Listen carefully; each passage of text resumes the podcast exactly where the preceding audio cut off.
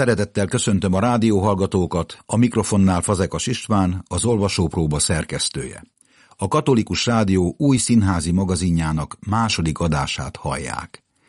Hangos periodikánk célja, hogy a színház világához, a színház eredendő rendeltetéséhez közelebb vigyük a kedves rádió hallgatókat, és hogy együtt gondolkozzunk értékeinkről, az európai, ezen belül is leginkább a magyar valóságról. Mai témánk a feszültség fokozása. Állandó beszélgető partnerem Nagy Viktor színházi rendező, a Színház és Filmművészeti Egyetem osztályvezető tanára, a Pesti Magyar Színház új igazgatója, és a mai műsorban megszólal még Gregor Bernadett, Jászai Mari díjas színésznő, Magyarország érdemes művésze, Vicián Otto, Jászai Mari díjas és Mensáros László díjas színművész, valamint Pányik Tamás, az SFE harmadéves rendezőszakos hallgatója a Vinyánszki Attila osztályából. Tartsanak velünk, kellemes időtöltést kívánok!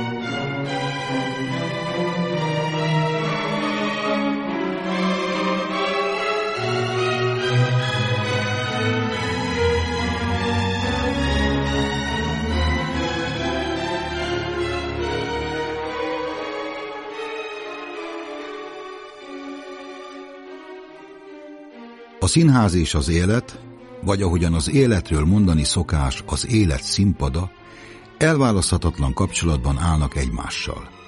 Richard Edwards, oxfordi tudós 1565-ben bemutatott a két hűséges barátról, Damonról és Pitiászról szóló kitűnő komédia című darabjában, a címszereplő Pitiász így kiállt fel. Pythagórás szerint te világ színpad volna. Hol játszik mindenki, s kik nézik, így mondta, a bölcs filozófusok, dolguk, hogy ki tudják, mi a jó, mi a rossz, s minden népek dolgát. Nem sokkal később Shakespeare a műveiben zseniálisan használta fel az életre alkalmazott színház metaforát, és alapvetően a színház és élet összefüggéseit nem magában a drámai konfliktusban látta, hanem a feszültségben, mely mindent mozgásba hoz, s a konfliktus eredőjévé lehet.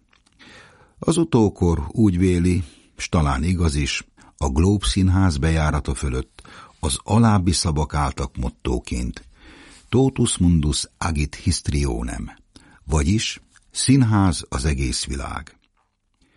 A nyers életanyagból a drámai lények kiemelése csak akkor történhet meg, ha képesek vagyunk felismerni, hogy az adott történetben mi az, ami drámai feszültséget teremthet, mi az, ami ennek a feszültségnek forrása és életben tartója lehet. Sokan azt feltételezik, hogy maga a konfliktus a feszültség igazi forrása, ám a helyzet az, ha nincs feszültség, konfliktus sincs.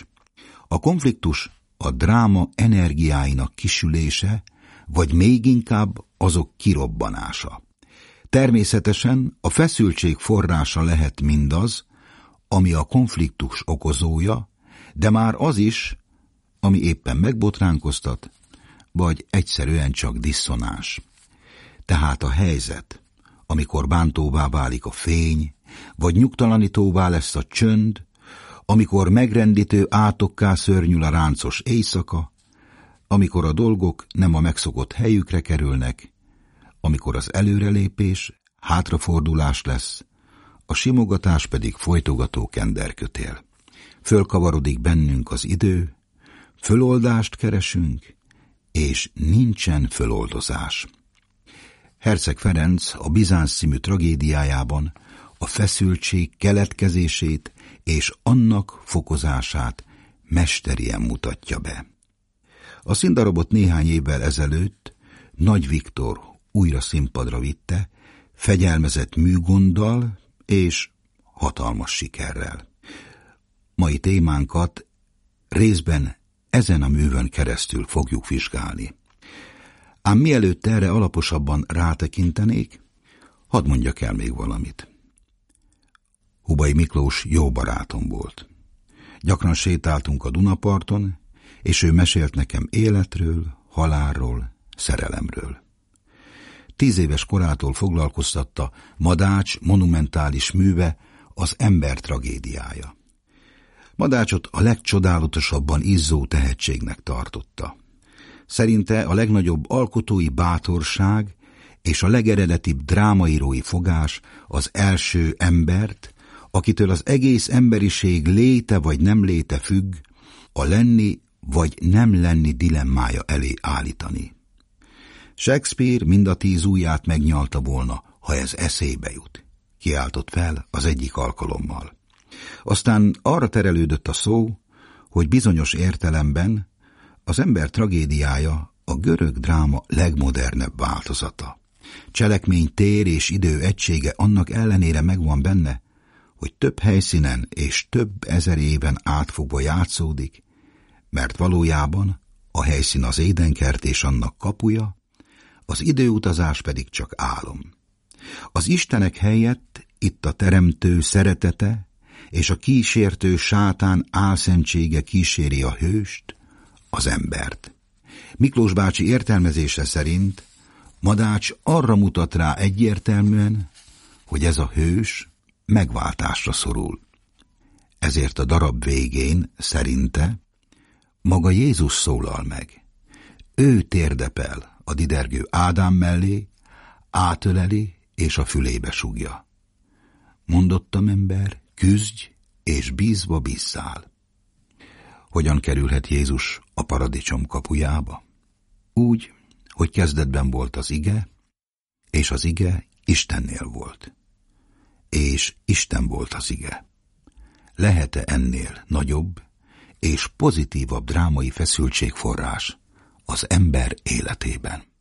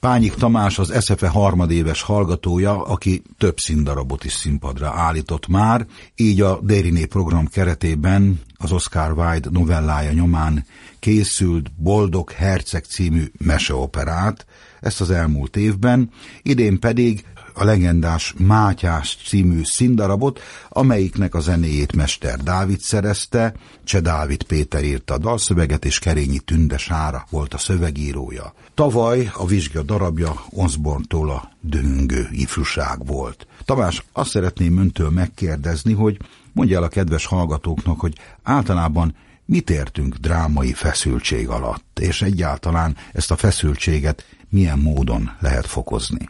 Köszöntöm a kedves hallgatókat. Igazából azt gondolom, hogy a legalapvetőbben úgy lehet megfogalmazni a drámai feszültséget, hogy azt mondjuk, hogy különböző érdekek ellentéte.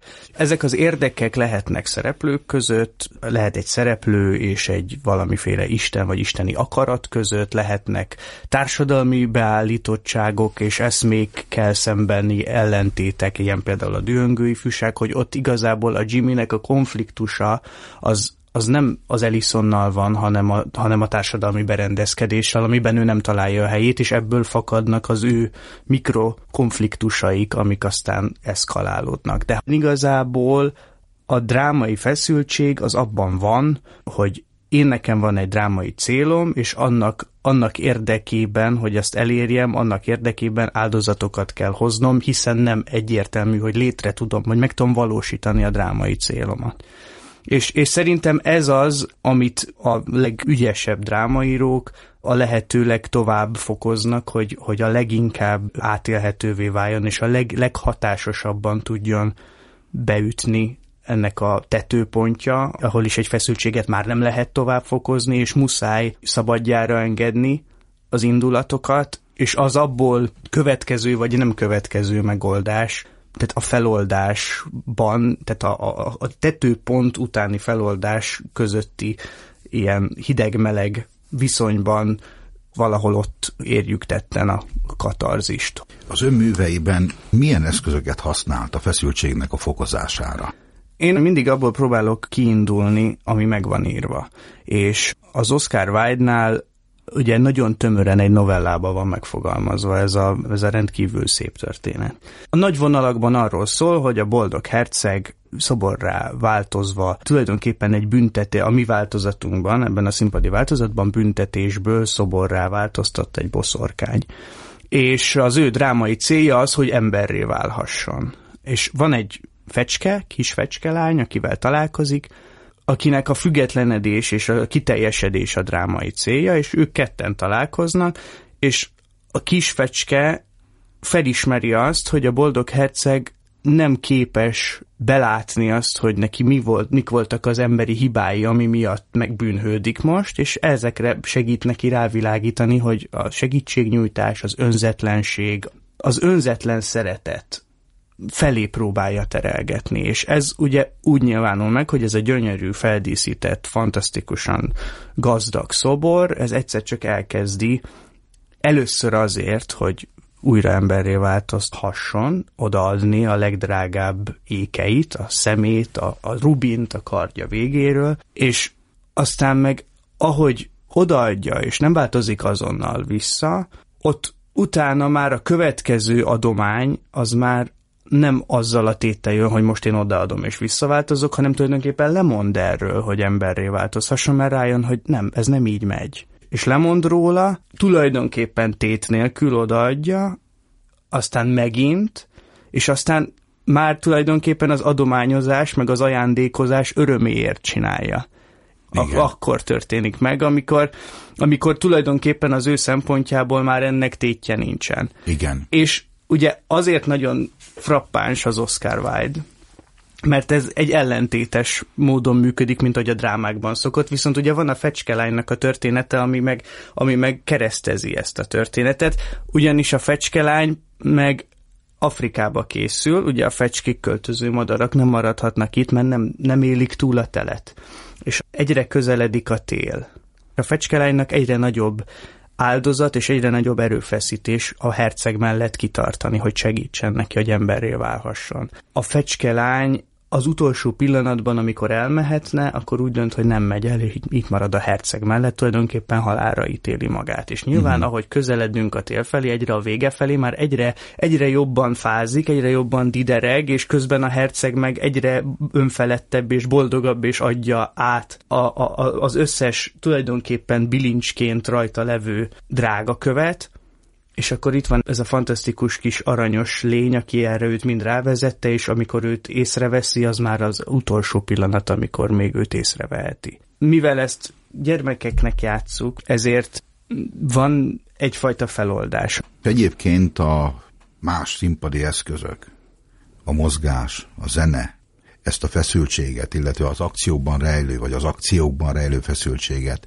mennyiben segíti? Hát maximálisan, tehát mindenfajta jól használt zene, de akár a zene és a csöndnek a dinamikája. Igen. Tehát, hogy, hogy jön egy zene, ami, amiben van valami fajta ismétlés, ami ugyanúgy a drámában és az ismétlések nagyon sokban tudják a feszültség fokozását segíteni, de zenében is van egyfajta ismétlés, esetleg van egyfajta hangerő vagy dinamika emelkedés, és ez emelkedik, emelkedik egészen addig, amíg már nem lehet tovább hova fokozni, és egyszer csak abba marad, akkor az a legnagyobb, az, az, az a leginkább feszültséget keltő. A kontraszt. A kontraszt, és, és én azt gondolom, hogy ez nagyon így van, hogy mondjuk egy nagyon mozgalmas jelenet után egy viszonylag statikusabbat kíván a szem, vagy kívánok én, vagy kíván a lelke a nézőnek.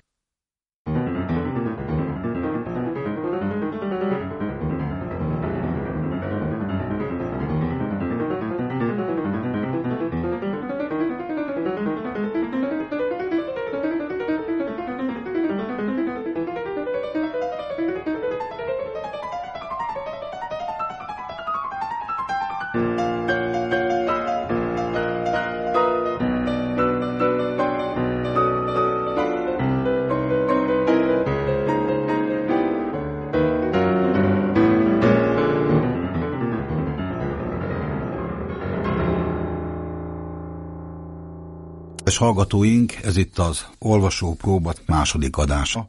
Állandó vendégem Nagy Viktor, színházi rendező, az SFE osztályvezető tanára, a Pesti Magyar Színház új igazgatója. Kedves Viktor, szeretettel köszöntelek. A mai témánk a feszültség fokozása.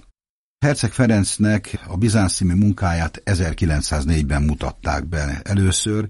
Ez egy három felvonásos színdarab, és azt szokás erről a színdarabról mondani, hogy nem csupán az írónak az életművében, de a magyar drámairodalomban is egy olyan alkotás, ami kiemelkedő helyet foglal el. A dráma első bemutatójára 1904. április 22-én került sor a Nemzeti Színházban, ekkor Konstantin császár szerepében Beregi Oszkár, Iréné császárné szerepében Jászai Mari volt, és évekig hatalmas sikerrel játszották ezt a színdarabot. Azt mondhatjuk Herceg Ferencnek általában a színdarabjairól, hogy mesteri módon ért a feszültségnek a fokozásához. A terendezésedben tökéletesen sikerült mindaz, amit egy rendező ilyenkor megkívánhat.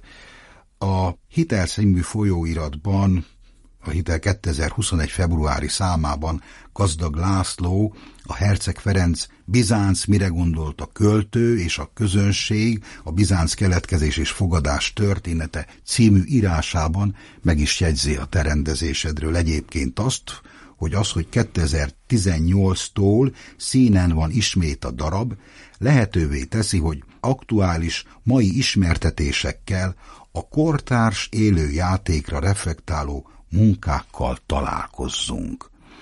Na most én arra kérnélek, Viktor, magáról a feszültség fokozásáról, mint olyanról, és úgy is, mint ami a Bizáncban megjelenik és jellemzi ezt a művet, kicsit erről beszélj nekünk, és abba is abas be bennünket, hogy te, mint rendező, mely pontokat, mely elemeket emeltet ki ennek a műnek ebből az aspektusából.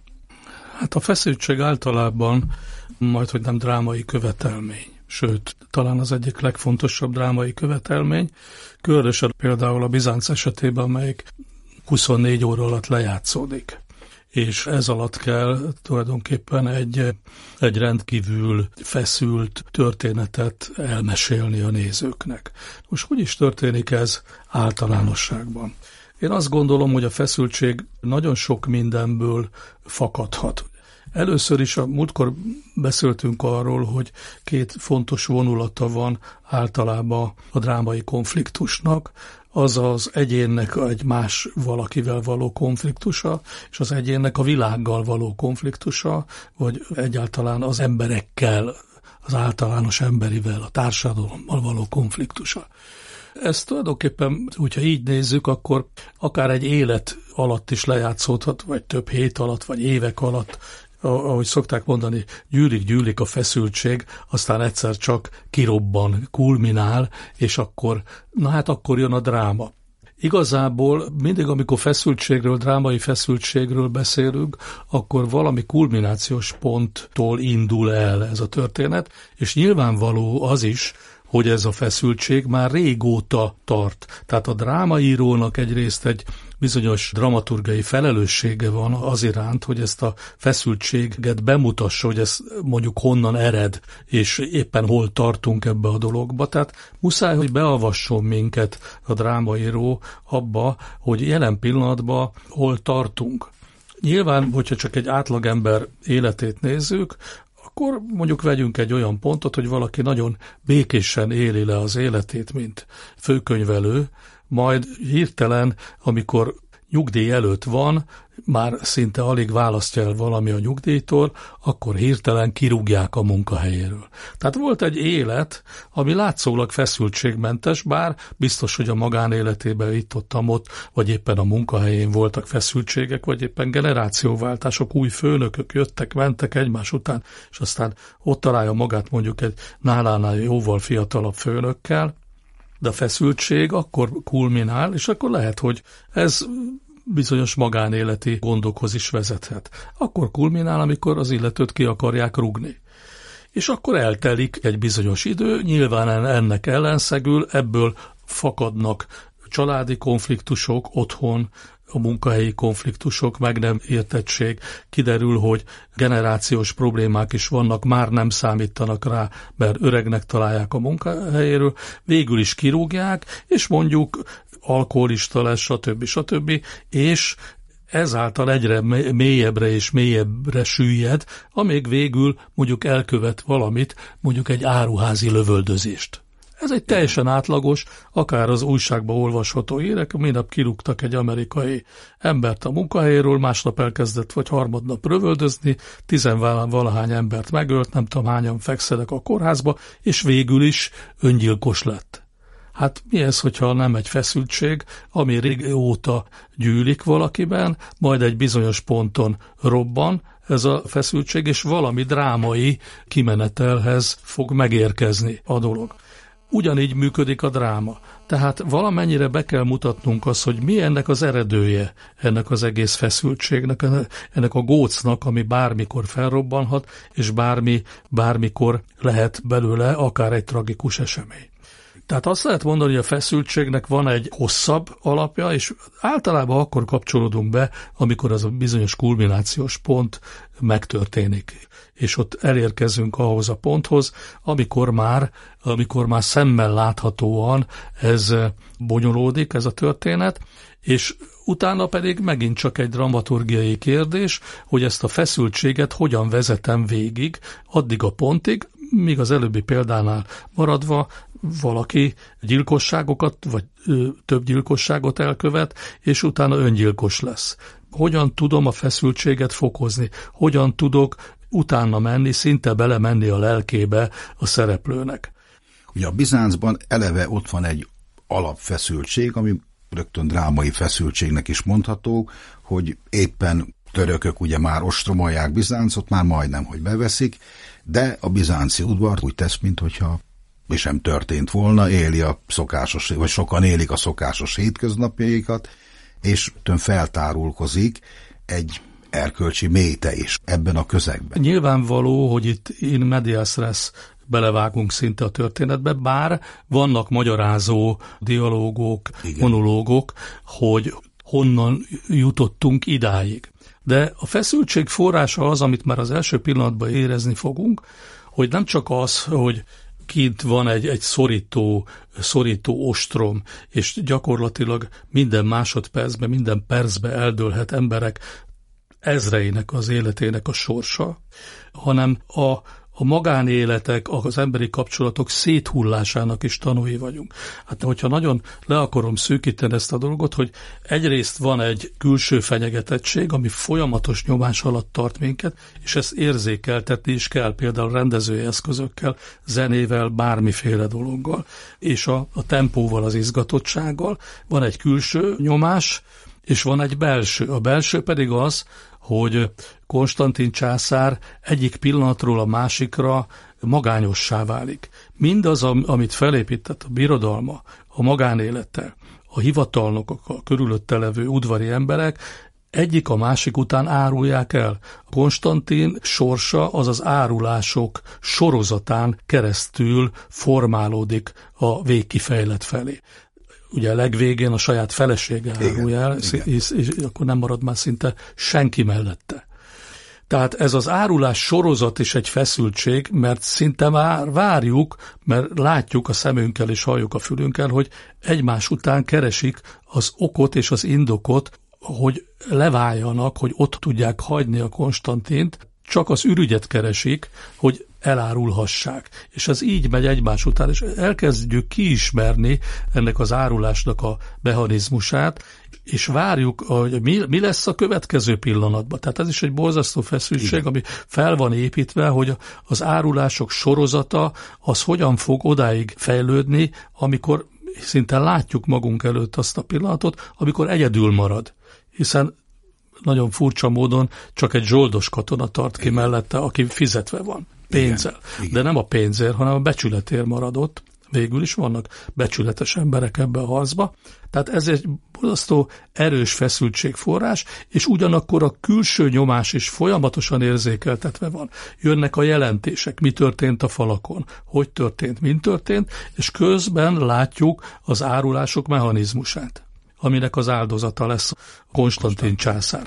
Tehát amikor el kell jutni odáig, ahova a múltkor pontosan beszéltünk erről, hogy a külső hatások itt ez esetben, az árulások, maga az ostrom és a kilátástalanság eljutatják a Konstantit oda, hogy egy, egy tragikus tettet visz véghez, mégpedig azt, hogy feláldozza önmagát, és nem csak önmagát, hanem a népét is feláldozza, magával rántja a végzetbe, a semmibe, a halálba.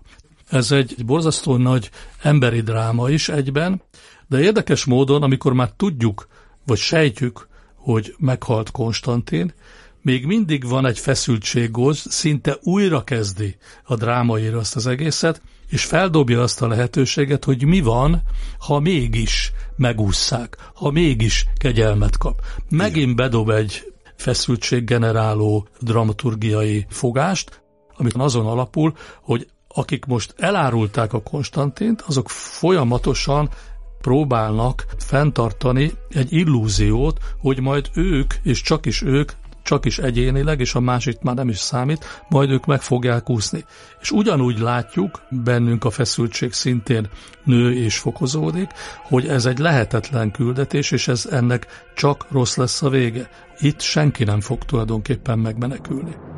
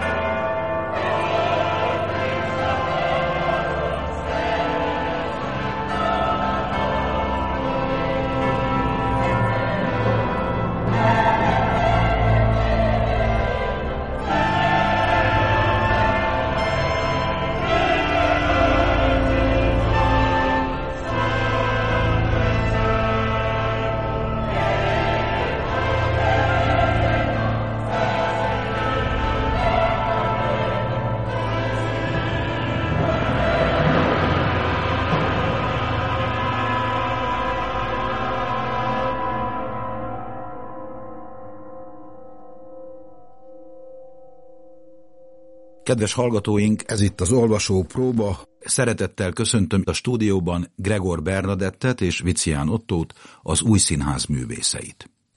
Mai témánk a feszültség fokozása. Ennek kapcsán a Bizánsz színű előadásról is beszélgetünk, melynek a rendezője Nagy Viktor. A Bizánsz színű előadás a nézőkben kivált egy olyan hatást is, hogy szinte beleborzungunk Európa szomorú jövőjének a lehetőségeibe. Petővári Ágnes színikritikájában úgy fogalmazott, hogy ez nem csak Nagy Viktor rendezőnek a dráma értékeit kibontó és hozzánk szóló üzeneteit felerősítő munkájának köszönhető, hanem minden egyes színész avatott, a darab igazságba vetett hitét tükröző játékának is. Herceg Ferenc mesterien ért a, a sűrítéshez, és gyakorlatilag ebben a darabban ez nagyon előjön, mint ahogy a fokozás is. És az, hogy ez a színdarab hármas egység szabályának azt mondhatjuk, hogy szinte tökéletesen megfelel, hiszen a téridő és cselekmény egysége azzal, hogy ez egy napon játszódik, ez gondoljuk, hogy rendben van. De ugye egy monumentális történelmi esemény, nagy súlyú eseményről van itt szó. Ezt hogy gondoljátok, hogy önmagában ez a dolog, tehát ez az ábrázolási mód, ez mennyire hozható kapcsolatba a drámai feszültségnek a fokozásával, vagy ez, ez, ez közömbös ebből a szempontból? Hát ha megengeded, az jutott eszembe, hogy maga, hogy Konstantin császár megjelenik, ugye a, az első felvonás közepetáján. Tehát Igen. addig, addig a Herceg Ferenc zseniálisan fölépíti azt, tehát bemutatja, egy, mindenki a császárról beszél, meg a jelenlegi helyzetről, és mindenki negatívan beszél róla. Van, aki azt mondja, hogy egyáltalán nem alkalmas arra, hogy császár legyen, sőt maga a felesége is arról beszél, hogy igazság szerint tulajdonképpen összesen mérhető azzal, aki éppen ostromolja a várost, és hogy az ő karjaiban szeretne inkább lenni, nem a férjében. És azután jelenik meg Konstantin, amikor már ennyi minden rosszat mondtak róla, akkor megismerünk egy teljesen másfajta embert. Ez szerintem nagyon szépen megcsinálta Herceg Ferenc drámai sűrítés szempontjából. Berni, te Iréne császárnét alakítod a darabban, akit az 1904-es ősbemutatón Jászai Mari formált meg, és ez egy olyan nő, aki elárulja a férjét, aki gőgös, szívtelen. Neked mennyire okozott nehézséget a színészi átlényegülés? Amikor egy olyan személyiségű embert kell játszani, akinek mondjuk úgy, hogy negatív vonásai vannak, vagy negatív tulajdonságai, szerintem az nagyon fontos, hogy ahhoz, hogy egy alakítás hiteles legyen, egy színésznek mindig meg kell keresni azokat az emberi pontokat, hogy hol kapcsolódhat egy ilyen személyiségű szerephez. Ez azért fontos, mert mind a mellett, hogy ez a nő gonosznak tűnik, és elárulja a férjét, emögött mindig van egy olyan dolog, hogy valószínűleg egy nagyon boldogtalan ember akinek a boldogtalansága, a keserűsége, ez a lelki nyomorúság, ez ebben nyilvánul meg, hogy egyszerűen a jelleme ilyen irányba deformálódik el. Úgyhogy bármilyen ilyen nő alak megformálásánál szerintem az fontos, hogy nekem fontos színésznőként, hogy én mégis megtaláljam emberileg azokat a pontokat, ahol én kapcsolódni tudok egy ilyen szerephez. Igen. Otto, te játszod a főszerepet, Konstantin Sászárt, aki tulajdonképpen elég összetett figura, de ugye nincs tisztában a saját helyzetével, nincs tisztában a városnak a helyzetével, és nem ismeri fel az árulókat. Neked mi kellett ahhoz, hogy ezt a karaktert igazából megfogd, nyilván a tehetségeden kívül? Hát először is én abból indultam ki, vagy megpróbáltam abból kiindulni. Nem feltétlenül igaz az, hogy ő nem ismeri fel a saját helyzetét. Szerintem ő pontosan tudja, hogy mi a helyzet. Inkább a többiek nem ismerik fel azt, hogy az általa javasolt megoldás az egyáltalán kivitelezhető. A Konstantin császár például azt mondja, hogy tényleg minden veszve van. Egyetlen egy dolgot lehet csinálni, hogy innen elmegyünk, és újra kezdjük. És a többiek erre azt mondják, hogy senki sem akar vele menni mert ez ostobaság, és inkább választják azt, hogy áttérnek a muzulmán hitre, vagy van, aki azt találja ki, hogy magát a császárt fogják meg, és odaadják a muzulmánoknak, hogy ők el tudjanak menekülni egyszerűen a Konstantin császár számomra azért különösen érdekes, mert egy idealista figura. És engem mindig vonzottak az idealista figurák. Amit ő mond, annak van létjogosultsága. Csak ehhez egy olyan hihetetlen erős hit kell, egy olyan hihetetlenül erős, már már földön túli meggyőződés, amire a többiek, akik körülveszik őt, nem képesek.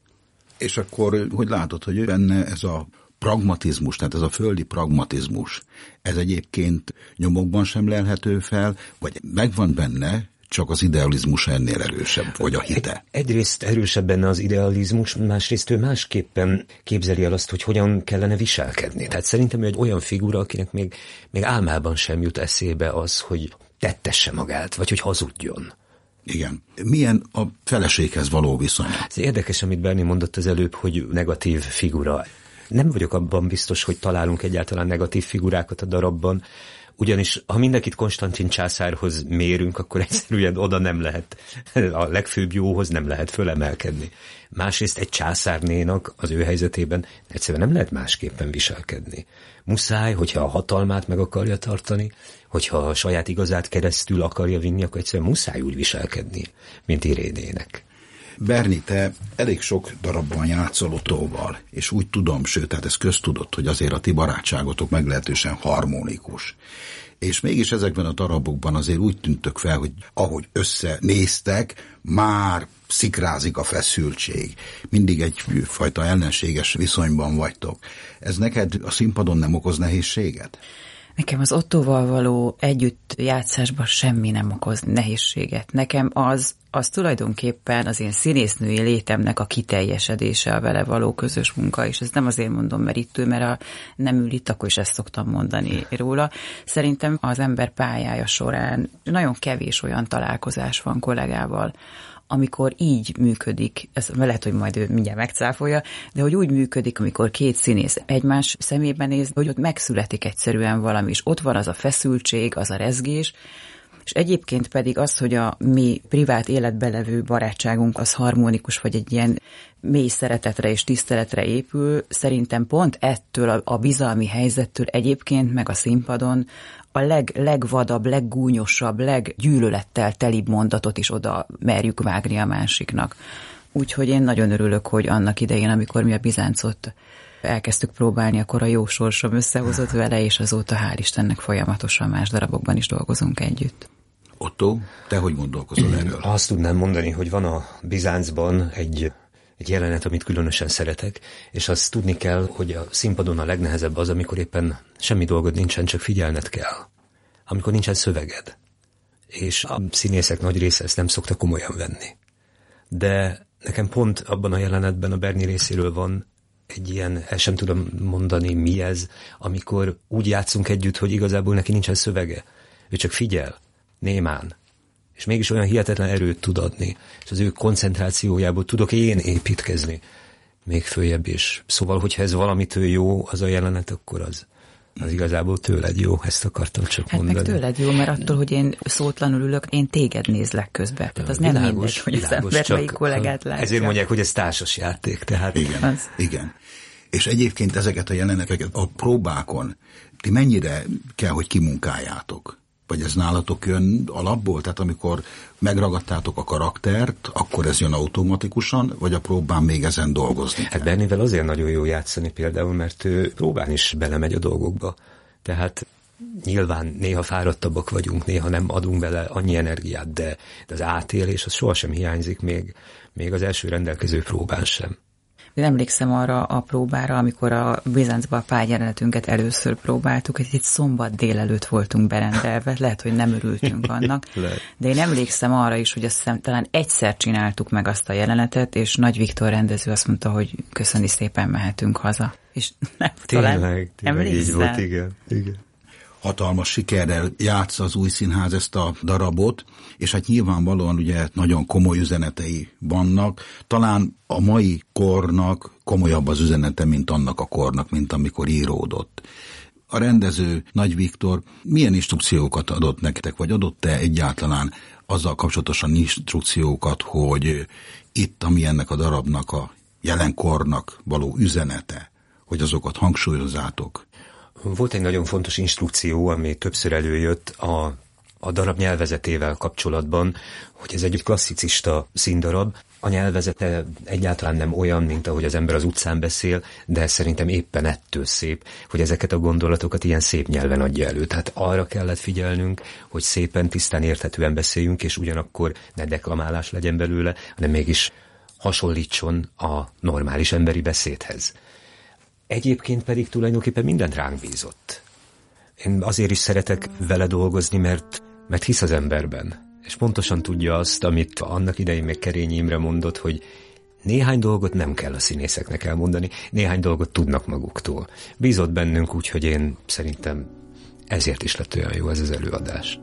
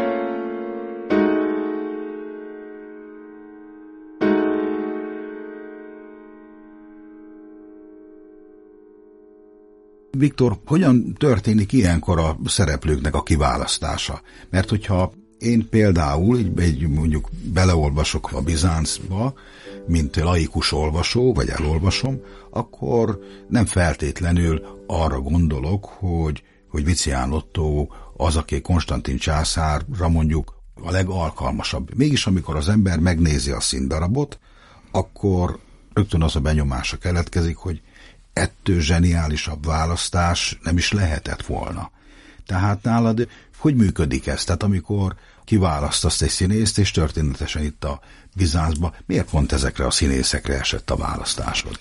Közhely, hogy a rendezés a szereposztásnál kezdődik. Igen. Természetesen nem ott kezdődik, de, de ott is nagyon-nagyon fontos választási pont elé, választási helyzet elé kerül egy rendező. Tehát mondjuk a Konstantin kiválasztásánál rengeteg lehetőség van. Most mondok ellentétes színészeket. Mondjuk, hogyha Bubik István élt volna, akkor lehet, hogy ráhoztom, de akkor ez egy teljesen más figura lett volna. Természetesen temetőből nem lehet szereposztást csinálni, ez csak egy fikció, vagy egy mondjuk atlétikusabb alkatú valakire, vagy idősebb férfire, 49 éves volt egyébként Konstantin, amikor meghalt. Tehát azt hiszem, hogy ott talán úgy korba stimmelt, de mindenképpen én egy tépelődőbb, sebezhetőbb Konstantint szerettem volna, és nem olyant, aki túlságosan magabiztos és túlságosan, hogy úgy mondjam, harci alkat. Tehát pontosan ennek az ellenkezőjét gondoltam, ahogy Hamlet sem egy harcos típusú figura, inkább egy, egy töprengő, hát ha nem is intellektuel, de azért egy borzasztóan művelt és intelligens ember, aki fölfogja a világ problematikáját, és a saját helyét meg tudja találni a világba, meg tudja keresni. Tulajdonképpen ezért esett egy ilyen alkatú színészre, és azt hiszem, hogy visszatérve mondjuk Bubik Istvánra, erre a gondolatkísérletre, lehet, hogyha élt volna Bubik, akkor sem ráhoztam a szerepet, hanem Vicián Ottóra, és a Bubik mondjuk a zsoldos vezér szerepét kapta volna. Tehát Igen. az is egy nagyszerű találmány lett volna. És így az összes többi szereppel ugyanígy mm. vagyok. Azt gondolom, hogy egy nagyon komoly rendszert, egy nagyon komoly gondolati rendszert építettünk föl, aminek a, az alapja az, hogy ez akár most is megtörténhet. Most Európába, mint ahogy most sokkal jobban a, a szélén vagyunk ezeknek az eseményeknek, mint azt gondolnánk, és Európa ha nem is fegyveres ostrom alatt áll jelen pillanatban, de komoly ostrom alatt áll. Amikor elesett Bizánc 1453-ba, akkor azt mondták, hogy Platon és Arisztotelész másodszor halt meg. Igen. Hát én nem szeretném megélni, hogy Platon és Arisztotelész harmadszor is meghaljon.